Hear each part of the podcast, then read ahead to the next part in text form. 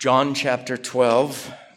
It's unfortunate that Tom's not here because he would have smiled. He likes me to stay in John chapter, well, John wherever I am, but we're in John chapter 12. We're finishing up the, the last week of our Lord's life and the last public ministry of the Lord Jesus in John's gospel uh, was covered last week. And it's with this crowd of people. It's in Jerusalem. It's in a festive time of year where there'd be a lot of people there. Jesus was there in Jerusalem in the first century, and he was there during these festive times. There were a lot of people that saw what he did, saw his deeds, and heard what he said, um, listened to his words. And this time, he makes this massive pronouncement in John chapter 12, verses 31 and 32, where he says, Now is the judgment of this world. Now the ruler of this world will be cast out. And I, if I am lifted up from the earth, will draw all peoples to myself. This, John says, he said, signifying by what death he would die. Even if you don't know what those words mean, the words that Jesus said there, it probably triggered your mind going, this sounds kind of important. Right? Now, he says uh, before that, uh, he said, the hour has come that the Son of Man should be glorified. Now my soul is troubled.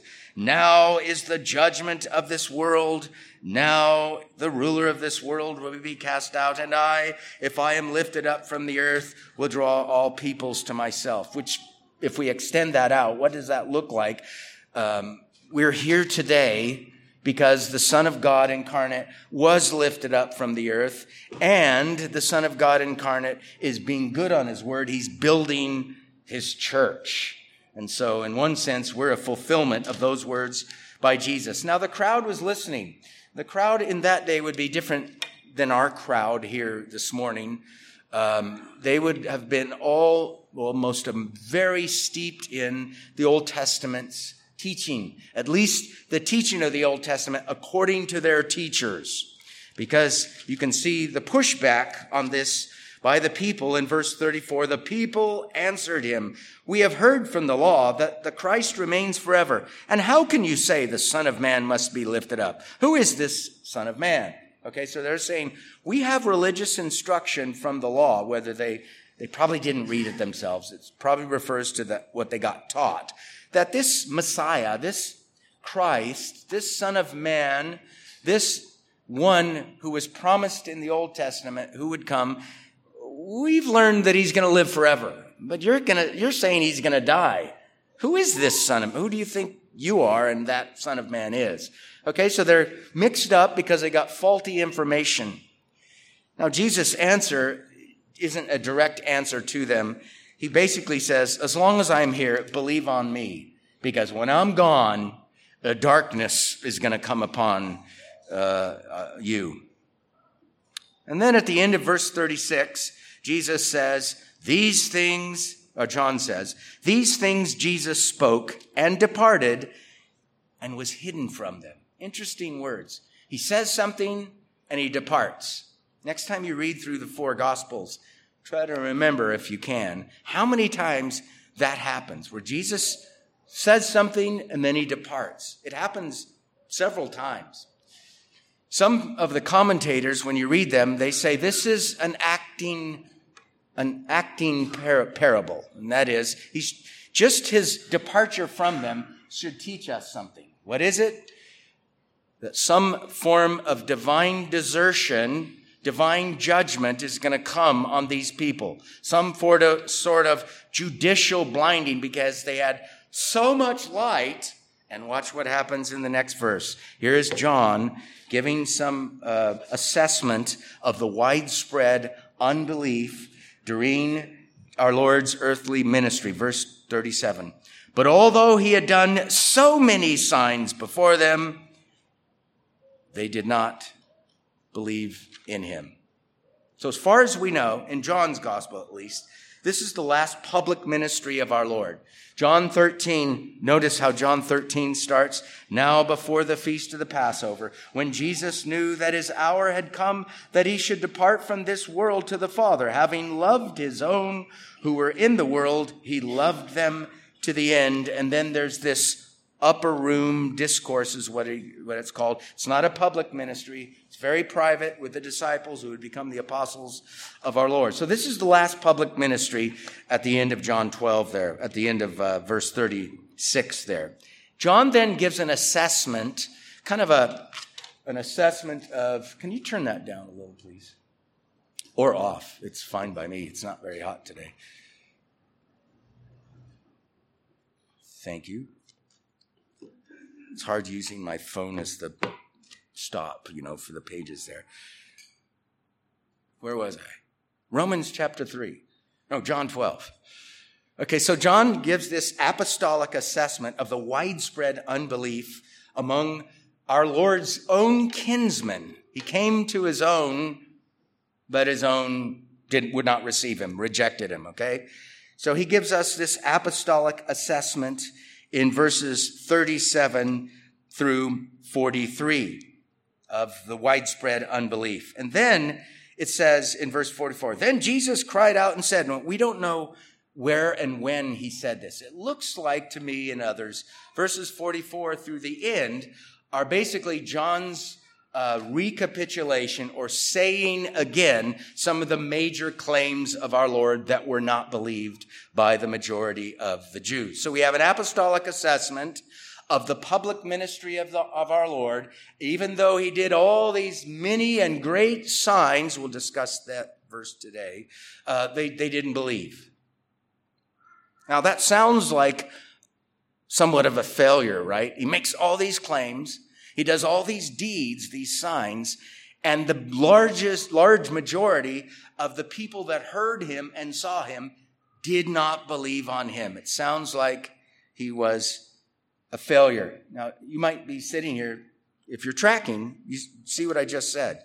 Here he is, the incarnate Son of God, claiming to be God the Son the eternal Son of the eternal Father, assuming flesh, the person assumes flesh and lives his life of righteousness out, suffers in the midst of that living, uh, obeys to the point of death, even death on a cross, raises himself, by the way, on the third day, ascends into heaven, and sits at the right hand of the Father, but the most of the people that heard and saw him didn't believe in him. It sounds like a failure, doesn't it? Thank you for nodding your head. But just Think about this. We're, I don't know, 50 people or so. And we're just here. And we're here under the Grace Reformed Baptist Church name.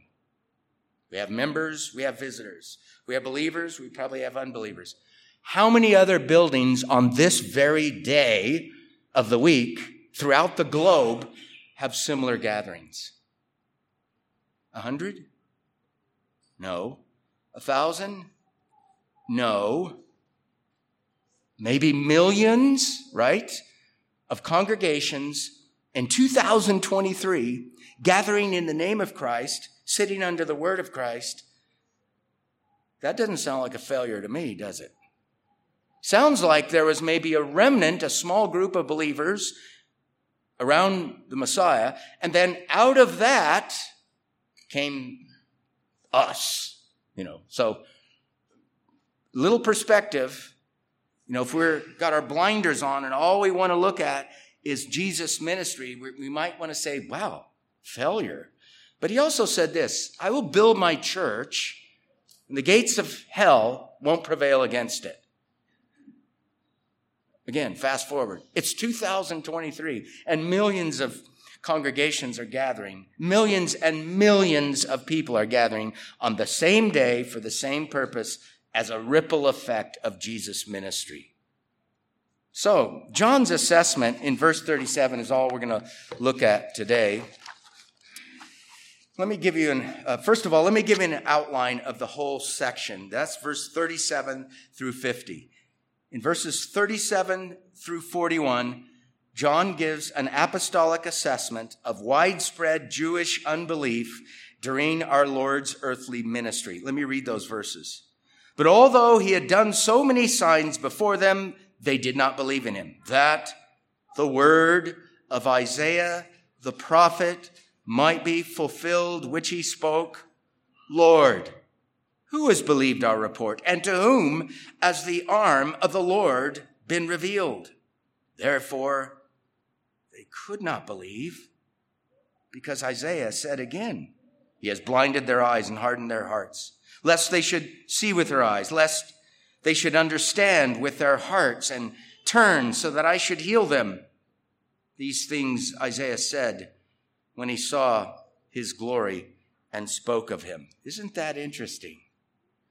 If John's right, and he is, by the way, he's saying the widespread unbelief of the Jewish people connected to Jesus in the first century is actually taught in the Old Testament. So remember the failure example? Surely looks like a failure. What if the Old Testament taught he's going to be, be despised and rejected? Some of you know it does teach it in those exact words, I think, in Isaiah 53. What if the Old Testament taught he be despised and rejected among men, but a small group would believe upon him, and out of that, the gospel would go to the nations of the earth? The Old Testament teaches that as well. So John gives his assessment. In verses 42 and 43, we have this cowardly belief of some of the rulers. Nevertheless, even among the rulers, many believed in him. But, watch this, because of the Pharisees, the religious leaders, they did not confess him, that is Christ, lest they should be put out of the synagogue.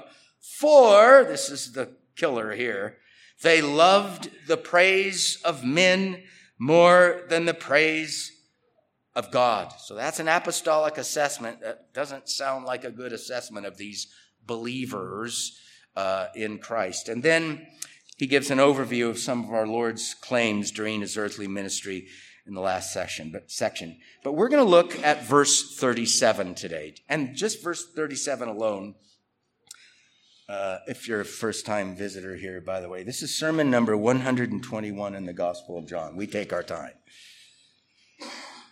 Just verse 37, it's a, it's a very important verse. It's an apostolic assessment of the ministry of the Lord Jesus in terms of his deeds, what he did, his miracles, his signs, and the widespread unbelief among his contemporaries. This first session, section, um, I call John's assessment of this widespread Jewish unbelief. Note first that John announces to us Jewish unbelief in light of many signs done before them. Okay, so this is a this is a good message for sign seekers in our day. You know, people that seek for signs, they want miracles as an end in and of itself that helps them, like the miracle of a billion, a million dollars. You have to say a billion now because a million's not not enough. Uh, put in your bank account because the faith healer prayed for you or whatever. It's usually it's because you sent in money. They'll get, you know, they'll promise you some sort of trinket, some sort of miracle. Okay, the miracles of our Lord are nothing like that. Like he's not standing out there just passing out miracles and people going hallelujah and okay, that's not what the miracle. There's that's why it's called a sign here. Okay? So that's the first thing to note in the analysis of verses 37 through 41. John announces to us Jewish unbelief in light of many signs done before them. Then second, John relates the then contemporary widespread unbelief in our Lord to the Old Testament. Okay, so he makes an assessment. He looks at the earthly life of our Lord, the signs that he d- had done before them, and he says, wow, widespread Jewish unbelief, then he says, hmm, the Old Testament said this would happen. So we'll look at that. The Old Testament said this would happen next time, possibly in two weeks, because I think it might take me two weeks just to get through verse 37.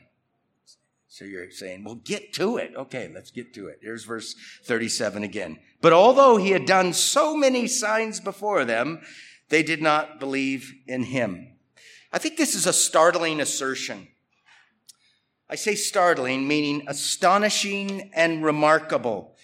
This should become clearer, I think, this astonishing remarkableness of this assertion as we work our way through the issues of this verse. For now, note with me the fact that John's statement does not refer exclusively to the section that precedes it. Okay, the section that precedes it had a group of people at the religious center in ancient, Jerusalem, ancient Israel in Jerusalem. He's not referring just to those people, okay? I think he's referring to the whole scope of the earthly ministry of our Lord as he has revealed it to us in his gospel. It's more general assessment. It covers the whole time in which our Lord did signs before the ancient Jews. And note also that John says, but although he had done so many signs before them, it sounds like John's going, this is astonishing to think through. He is important, had done so many signs before them. Those are the four points of the sermon once I get to that point, what that we're going to look at. I think John is astonished. Finally, he concludes, they did not believe in him. It's as if he is saying, given who our Lord was, he had done many signs among them, before them. Given who our Lord was and is, given that he did many signs before them, they ought to have believed, but did not, in fact, believe. You remember one time in Jesus' ministry in John 10, he says, If you don't believe my word, believe the works. Trace the work, the effect, the thing produced, the miracle, back to the divine cause. Okay? He did that before. They, he encouraged that.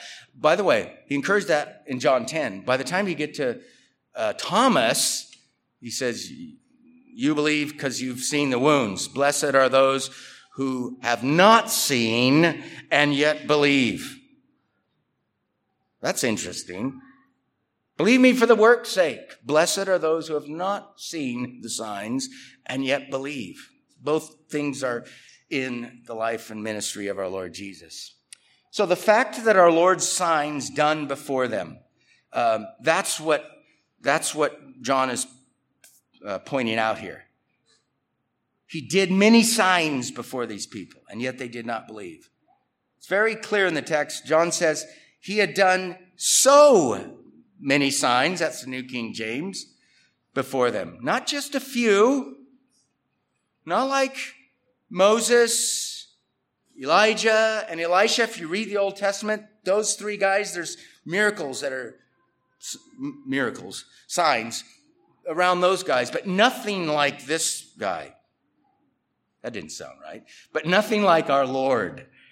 Um, so let's break this down. First of all, He. He is my first point. My second point is had done. My third point is so many signs. And my fourth point, which we won't go, get to, is before them. We might get to that. Okay, he. If you look at the Bible, but although he had done so many signs before them, they did not believe in him. He identifies the one who had done so many signs. This is none other than our Lord himself, Jesus Christ. Now, good readers of John immediately realize that he, that the he here is the Word or Son of God, the one who in the beginning was with God, and that word was God. He is also the one who became flesh. I'm just going through the Gospel of John in order, okay? John wrote his gospel so that you might believe that Jesus is the Christ, the special anointed servant of the Lord according to the Old Testament, the Son of God, the natural Son uh, and eternal Son of the eternal Father become flesh, and that in believing you would have life in his name. So let's go through the Gospel of John chronologically, just picking out some highlights of who is this he that did all those signs among them, and yet they did not believe. He's the only begotten Son who is in the bosom of the Father, who has declared to us who God is like none before him and like none after him. He is the Lamb of God who takes away the sin of the world, the Son of God like no other before or after him. He is him of whom Moses in the law and also the prophets wrote. He is the Son of God, the King of Israel. I'm not even through chapter one yet. That's just chapter one. Who is this he that did so many signs among them and yet was not believed? Uh, let's go to chapter two. The one who said, destroy this temple and in three days I will raise it up. Speaking of the temple of his body. Now that is an interesting verse. Here is the man Christ Jesus speaking according to his human nature using lips and lungs and air and all that stuff. And he says, kill me and I'll raise myself up. It's like, huh? You have a body, you have a soul. How do you raise yourself up? Men can't do that. This person must be more than just very man, right? Only very God raises the dead. He raised himself from the dead. He executed divine power, terminating on his corpse, bringing the human soul back into and it was reanimated. The one who gives living water like life giving water, salvation to weak and feeble souls, which results in everlasting life. Chapter four, the woman at the well. Remember that? This, remember what he said to her? Uh, look, I'll give you the kind of water you'll never thirst again. You'll get saved. Your sins will be forgiven and you'll go to glory. It's like, this is the one who did all the signs and yet they didn't believe the Messiah or Christ predicted in the Old Testament, the one whom Moses wrote about, the, uh, the true bread from heaven who gives life to the world, the light of the world, the great I am of the Old Testament, the one whose day Abraham rejoiced to see and he saw it and it was, and was glad. We're up to chapter nine now the shepherd of God's sheep like none other before or after. I am the good shepherd. The good shepherd gives his life for the sheep. This is the he who did all those signs among them and yet was not believed. The one who gives his sheep eternal life and they shall never perish. Neither shall anyone snatch them out of my hand. Stop there. Some of you know this. Heard the radio guy one day Nobody can snatch them out of his hand, but you can jump out. It's like, no, no, I don't, I don't think. They shall never perish. What's the hymn? Never, no, never, no, never. Forgot the name of that hymn, but it's a great hymn. The one who is at, who is of the same singular essence as God the Father. I and the Father are one. This is the He who did so many signs among them, and yet they did not believe. You can turn that on low, please.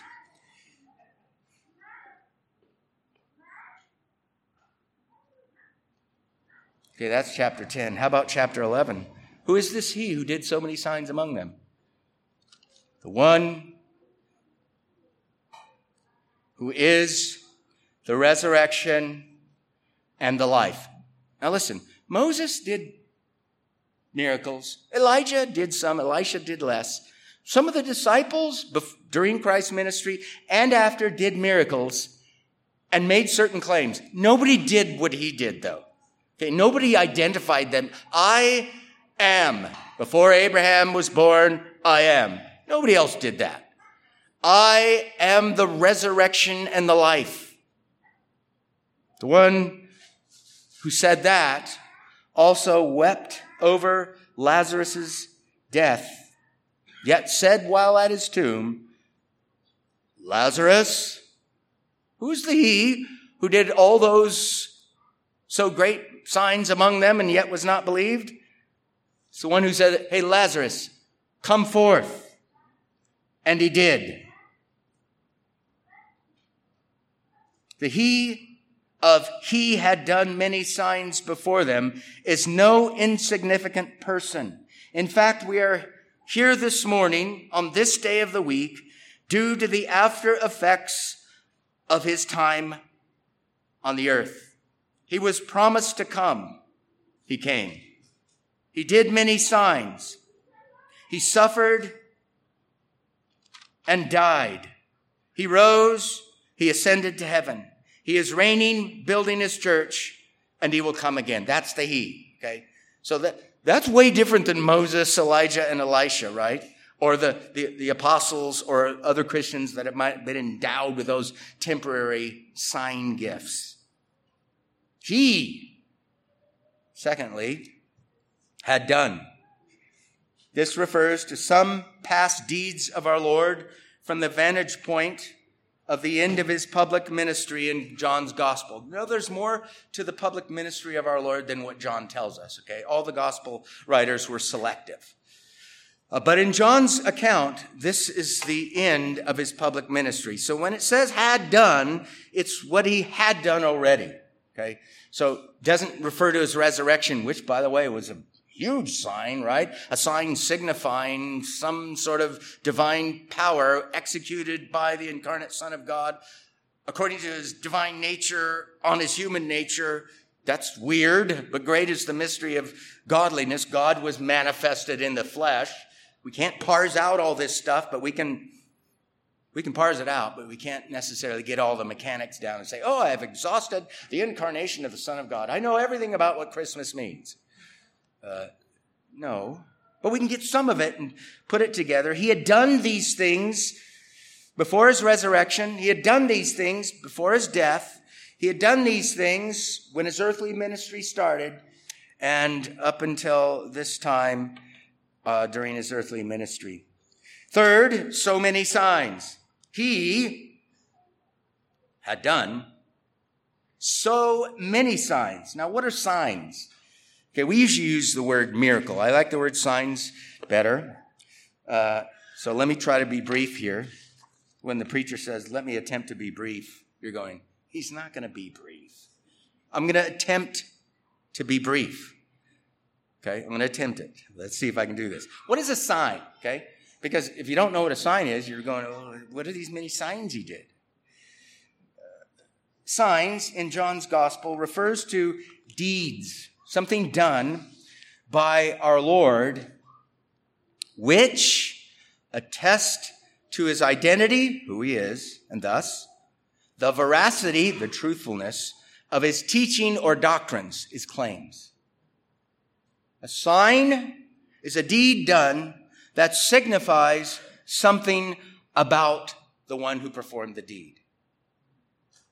To attest means to provide clear evidence of something.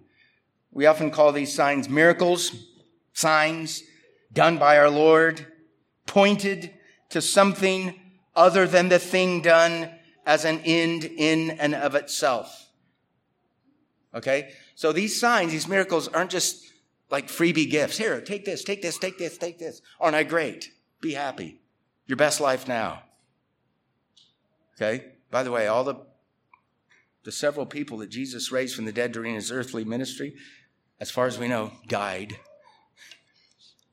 And they'll be raised from the dead in the future and enter glory. I like the word sign better than miracle for at least this reason. A sign in the context of this discussion in John's gospel is something done by our Lord which signifies something other than the thing done itself. Okay, so it's not just Jesus wowing the crowds.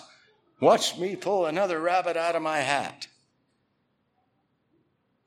What's the next line? Again, that trick never works. Anyway, it's an old cartoon.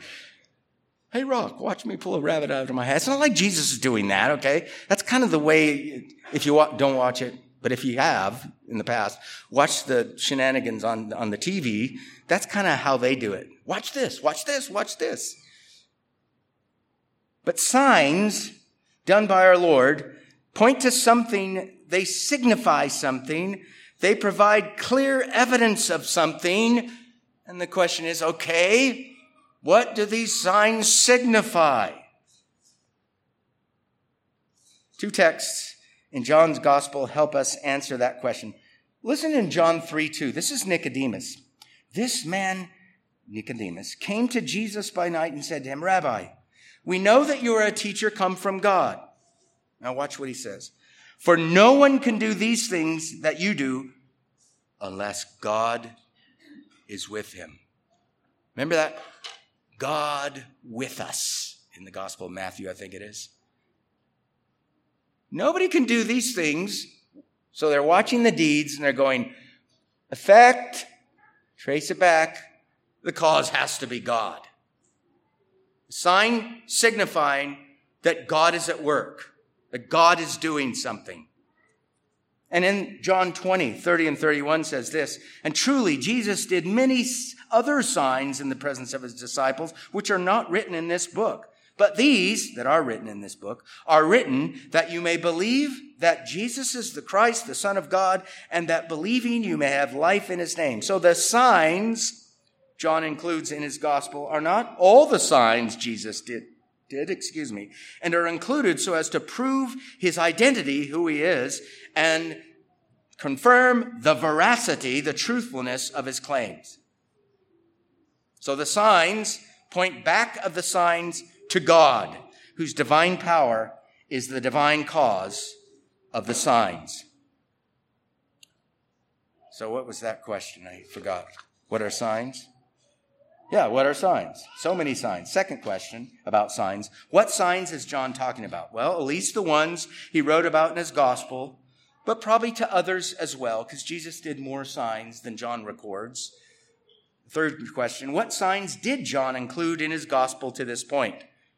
Okay, so we're reading the gospel from John 1 1. We're at John 12 37. We have a lot of information so far. We have all the public signs. I think there's six of them. There might be, oh, the seventh one is probably the resurrection. There's major signs that John includes in his, in his rehearsing of the life and ministry of our Lord. So, what signs did John include in his gospel to this point? Okay, because the verse in John 12 says, But although he had done so many signs before them, they did not believe in him. So let's look at the kind of signs that John's talking about, the ones he included in his gospel. And here's what you're going to find. If you're going, yeah, but Moses, yeah, but Elijah, yeah, but Elisha, and yeah, but the disciples or apostles and other Christians, they all did miracles not like Jesus. Okay? And I'm going to borrow a 19th century Scottish Presbyterian's comments on this. He says, in curing diseases, he, I want you to think about the faith healers you've seen. In curing diseases, actually, I don't want you to think about them. I want you to think about what Jesus did. Sorry about that. He healed in a moment the most inveterate, that is, the very unlikely to change chronic distempers, and he restored the patient to perfect health. He not only restored sight instantaneously to those who had lost it, but he gave it to those who had never possessed it. By the way, this is all instantaneous. He not only converted water into wine, but he did so in large quantity. When he fed the hungry by miraculously multiplying a few loaves and fishes, it was by thousands. When he controlled the elements, it was when they were in the very height of tumultuous agitation and the effect was instant as well as complete immediately there was a great calm. You remember the winds and the waves and the fear of the disciples? Hush. Be still. Even the winds and the waves obeyed him. So go to the TV and ask the faith healer, can you like just cause some winds to stop and some waves to just mellow out? No. You know, you've heard this before. Why don't they just go into hospitals? Please, go do it. The purpose for miracles in the life and ministry of our Lord was to attest to the divinity of our Lord, ex- executing divine power. Now, some people say, well, miracles are uh, acts that go above and beyond the laws of nature. Well, okay, in one sense, yes. But he's not going against nature here. It's not like he's doing something against nature. He's do- doing things for nature, right? He's helping mangled people realize not that he's just tossing out freebies, but that one day their restored state is going to be their permanent state. Okay. What miracles in one sense do, they not only are signs that signify God is at work in Jesus, but they also are a prelude to what Jesus is going to do at the resurrection for all his people.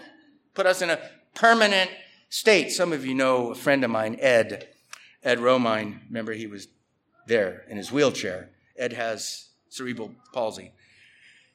Ed's going to be preaching here, by the way, in God willing, in November. Uh, I think it's November. Um, why was I talking about Ed? Oh, somebody asked him one time. They said, "You know, so you've been you've had this since birth?" He says, "Yes." He goes, "Do you ever like get mad or feel sad or clench your fist at God?"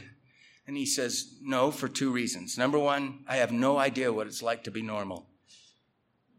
This is all I know. And number two, I'm going to be in glory someday. So I'll know it. I'll know it then. Uh, I mean, the miracles are a prelude to a resurrection of the just and the renovation of our bodies along with our souls. The winds and the waves obeyed him. When he broke the bands of death, he not only, as in the case of Jairus' daughter, called back the spirit which had just departed, but he reanimated the son of the widow of Nain when they were carrying him to his grave. And he called forth Lazarus after having lain four days in the tomb. Okay, so those are the ones that he includes in the gospel. It's like, all right, he had done so many signs like no one else ever or, or since. Okay. This is not like weird things happening in a jungle in Africa, you know, 40 years ago that only two people, by the way, saw. This is exclusively unique. These kinds of things never happened on the face of the earth and won't happen again. Now, what's unique about these signs done by our Lord? Someone uh, might be thinking, I already said this, you know, Moses, Elijah, Elisha, the disciples during and after, they did miracles, yes. But those things done through Moses and others were not like what our Lord did while on earth. John tells us at the end of his gospel that there also, there are also many other things that Jesus did, which if they were written one by one, I suppose that even the world itself could not contain the books that would be written. Amen. That's the last verse in the Gospel of John. He says, Oh, by the way, I've only included six or seven of these signs, but there's so many that he did that I, it's hyperbole. The, the world couldn't even contain all the books if we said everything that Jesus did. Okay, so Moses, a concentration of miracles. Elijah, a smaller concentration of miracles. Elisha, a smaller concentration than Elijah.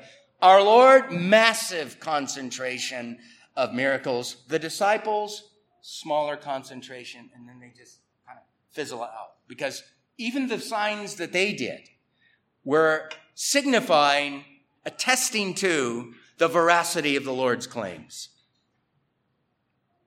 So the number and the kind of signs our Lord did far outweighs those done by others in Bible times.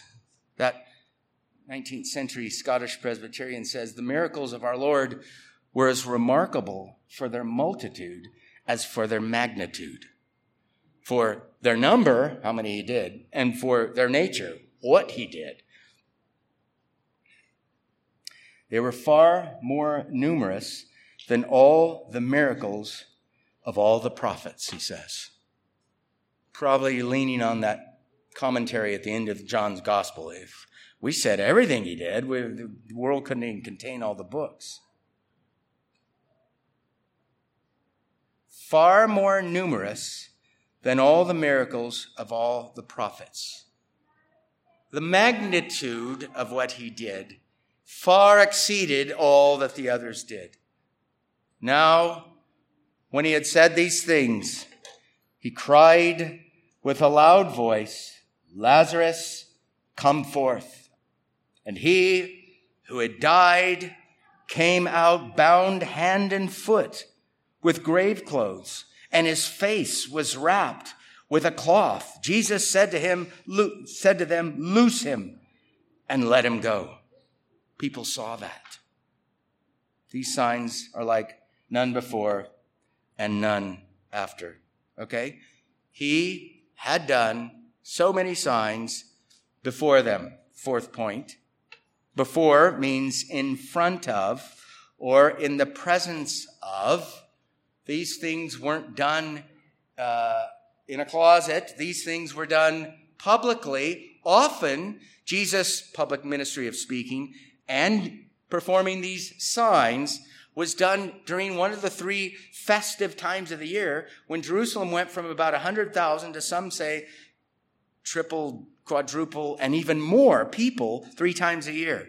Done, a lot of people saw what was going on. It's why the Pharisees and the religious leaders had information a lot. It's not that they were personally traveling around following Jesus, doing what he did and saying what he said in just among five people. Okay. He did it so everybody could see at times. Thousands saw him do these things. He did it before them. He did it in their presence. First century Jews witnessed at least some of our Lord's earthly ministry, which included words spoken and deeds accomplished. So John is asserting that the signs he refer, he's referring to were done in public in the presence of many. And notice his conclusion, his concluding assertion in light of Jesus' many signs before them. It comes in these words they did not believe in him. It's like, wait a minute. They need to hear Barcellos' sermon. He had done many signs. Don't you know who the he is? They didn't believe him to be who he claimed to be. Now, some did, as we know, but most didn't. They did not believe in him. This is not merely John's personal opinion. Um, it's not debatable. The Son of God incarnate was not believed by most of the people in the first century who witnessed his signs and heard many of his words. That's just a fact. John is just stating facts. So let me read our text again. John 12, 37. But although he had done so many signs before them, they did not believe in him. Now, you might be sitting here going, man, dummies, or whatever. Or this one, if I were there, it would have been different. If I saw these kinds of things, I would use my cranial powers and I would argue from the effect back to the cause, and I would believe on the Lord Jesus Christ. I think a lot of people think that way. If I could just see a miracle, I'd believe. Blessed are those who have not seen and yet believe. Guess who said that? Jesus. So don't sit here going, huh, if I was there, I would have believed. Since I wasn't there and haven't seen the miracles, I'm not going to believe. It's like, no, you can't go that route either. Or look down your nose at these people. Ha! If we in the 21st century were back there, since we're smarter than people from back there, aren't we? We, we got phones. It's called a smartphone for a reason, because we're smart people compared to all the dummies that have li- lived before us, right? We're the smartest generation ever. No, not you, Samuel. With some exceptions. That's kind of our idea, chronological snobbery, you know, C.S. Lewis called it. We, we, we put ourselves in the 21st century back then, look down at our noses and say, you dummies. Okay, well, let's come back to reality in the 21st century. You called them dummies for not believing in Christ and obeying his word. Do you believe in Christ and obey his word? Do you do what he says out of love for him because he saved you? Because that's what you're saying they should have done. They didn't do it, and you're kind of scoffing them. So, can I scoff at you? Can I ask for hands? Don't raise your hands. How many people are doing that right now? Scoffing at these people? What, you dummies? This is God incarnate. Don't you know anything about Christmas? And He raised Himself from the dead. Don't you know anything about Easter? Come on. You should have believed. And yet you don't believe. Something's wrong with that equation, right? Very wrong. If they should have believed, then you should believe. Because the signs are signifying God with us is doing things like never before. It's one thing for God to do something through a prophet, it's another thing for the word to become flesh and perform signs. The incarnation, the word becoming flesh, it's what Christianity is all about. And so he had done so great or many signs before them, yet they did not believe. Don't let that be true of you. He already, the signs aren't before you in terms of you're physically there watching, but they're recorded for us here. And they signify what they signified then, they signify that now. So don't let the day pass with you mocking those who didn't believe and yet you don't believe. Believe on the Lord Jesus Christ, and you shall be saved. And if you've never made a you know, public profession of that faith, come and talk to me. Come and talk tomorrow. Talk to anyone in our church, and they'll we'll try to help you in what to do next. Well, with that, I'm going to pray. Sean will lead us in a hymn, and. Um, the Gloria Patri, and then a benediction, and I'll give you instructions after that. Let's pray. We thank you, Lord, for your word. We thank you for the Gospel of John. We thank you for how it records these various signs, signifying that, that the Word had become, had indeed become flesh and dwelt among us. That many back then beheld his glory, glory as of the only begotten of the Father. We don't have to know everything there is to know in the Bible to be saved. We need to know Christ, the Son of God incarnate, the eternal Son of the eternal Father, who, Father and Son, breathe out the Spirit upon us. Please cause your word to take root in all of our souls, do things in us by virtue of word and spirit. We ask for your blessings in Jesus' name. Amen.